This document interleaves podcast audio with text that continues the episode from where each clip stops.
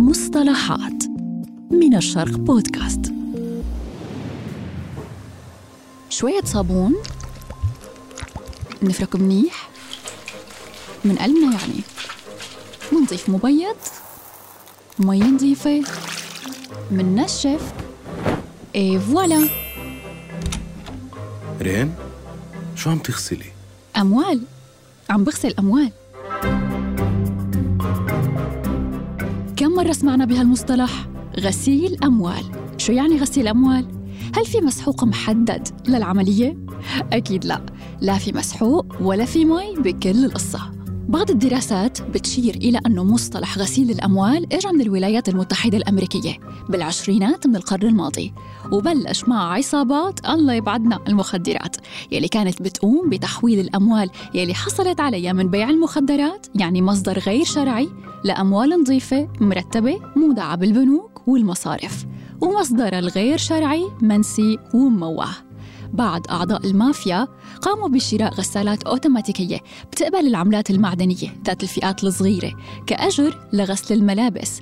وبنهاية كل يوم كان بيتم إضافة جزء من مردود تجارة المخدرات على إيراد هالغسالات لتبعد الشبهات عنهم.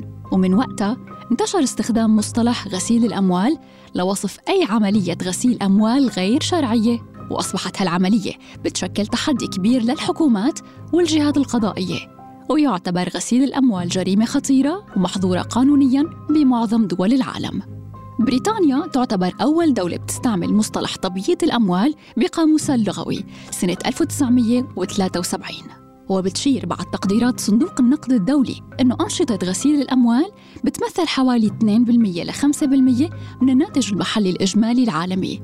هذا يعني بالأرقام أنه تقييمها بيتجاوز مليارات لتريليونات الدولارات سنوياً. حسب تقرير لرويترز سنة 2011 كانت استثنائية لسويسرا مع انطلاق ما يسمى ثورة الربيع العربي وهروب الأموال حيث تلقى مكتب مكافحة غسيل الأموال السويسرية 1625 تقرير عن عمليات غسيل تجاوزت قيمة مجتمعة 3 مليارات فرنك سويسري.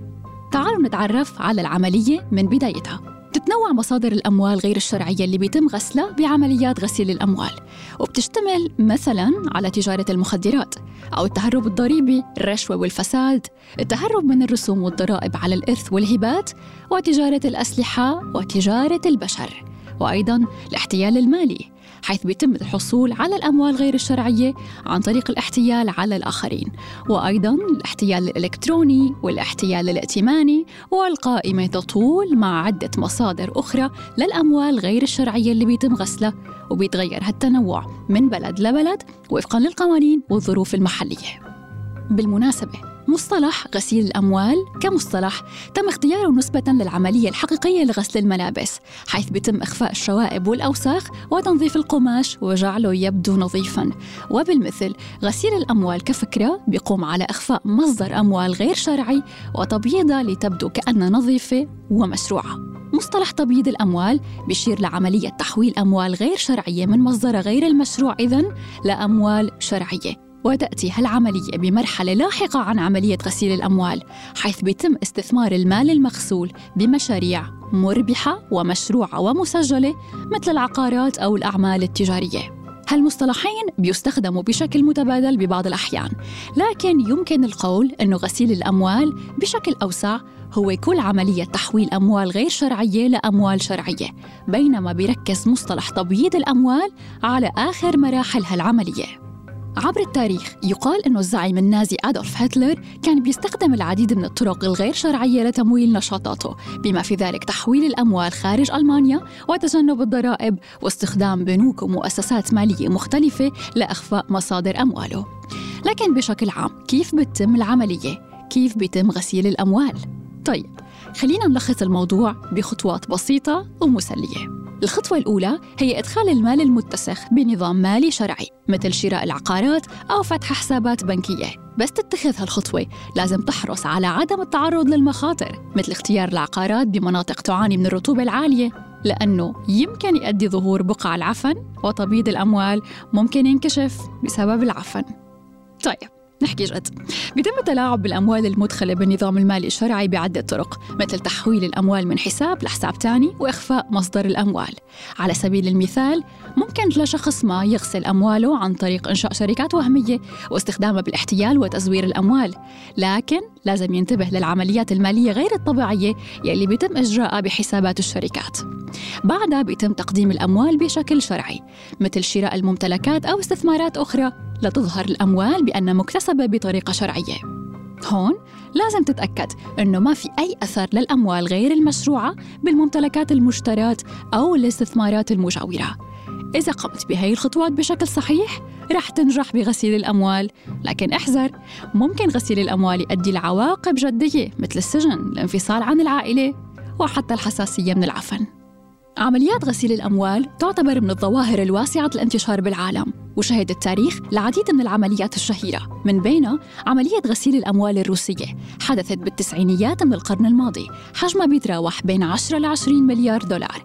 بترجع أسبابها لانهيار الاقتصاد بروسيا بعد انهيار الاتحاد السوفيتي وبتتضمن شبكة كبيرة من الشركات الوهمية والحسابات البنكية المزيفة. أيضا عملية غسيل الأموال السويسرية حدثت بالثمانينات تقدر بحجم بيتراوح بين 600 ل 800 مليون دولار. ترجع أسبابها للحرب الأهلية بلبنان وأيضا كانت بتتضمن شبكة من المصارف والحسابات البنكية المزيفة. بالباكستان حدثت عملية غسيل أموال بالثمانينات قدر حجمها بين 4 ل 6 مليارات دولار. تضمنت شبكة كبيرة من الحسابات البنكية المزيفة وشركات وهمية وتجارة الحشيش. بالمكسيك أيضا حدثت عملية غسيل أموال بالتسعينات تقدر بحجم بيتراوح بين 10 ل 30 مليار دولار. تضمنت شبكة كبيرة من تجارة المخدرات وشركات وهمية وحسابات بنكية مزيفة. وبمختلف أنحاء العالم في عدة شخصيات تمت محاكمتها وإدانتها قضائيا بجرائم غسيل الأموال.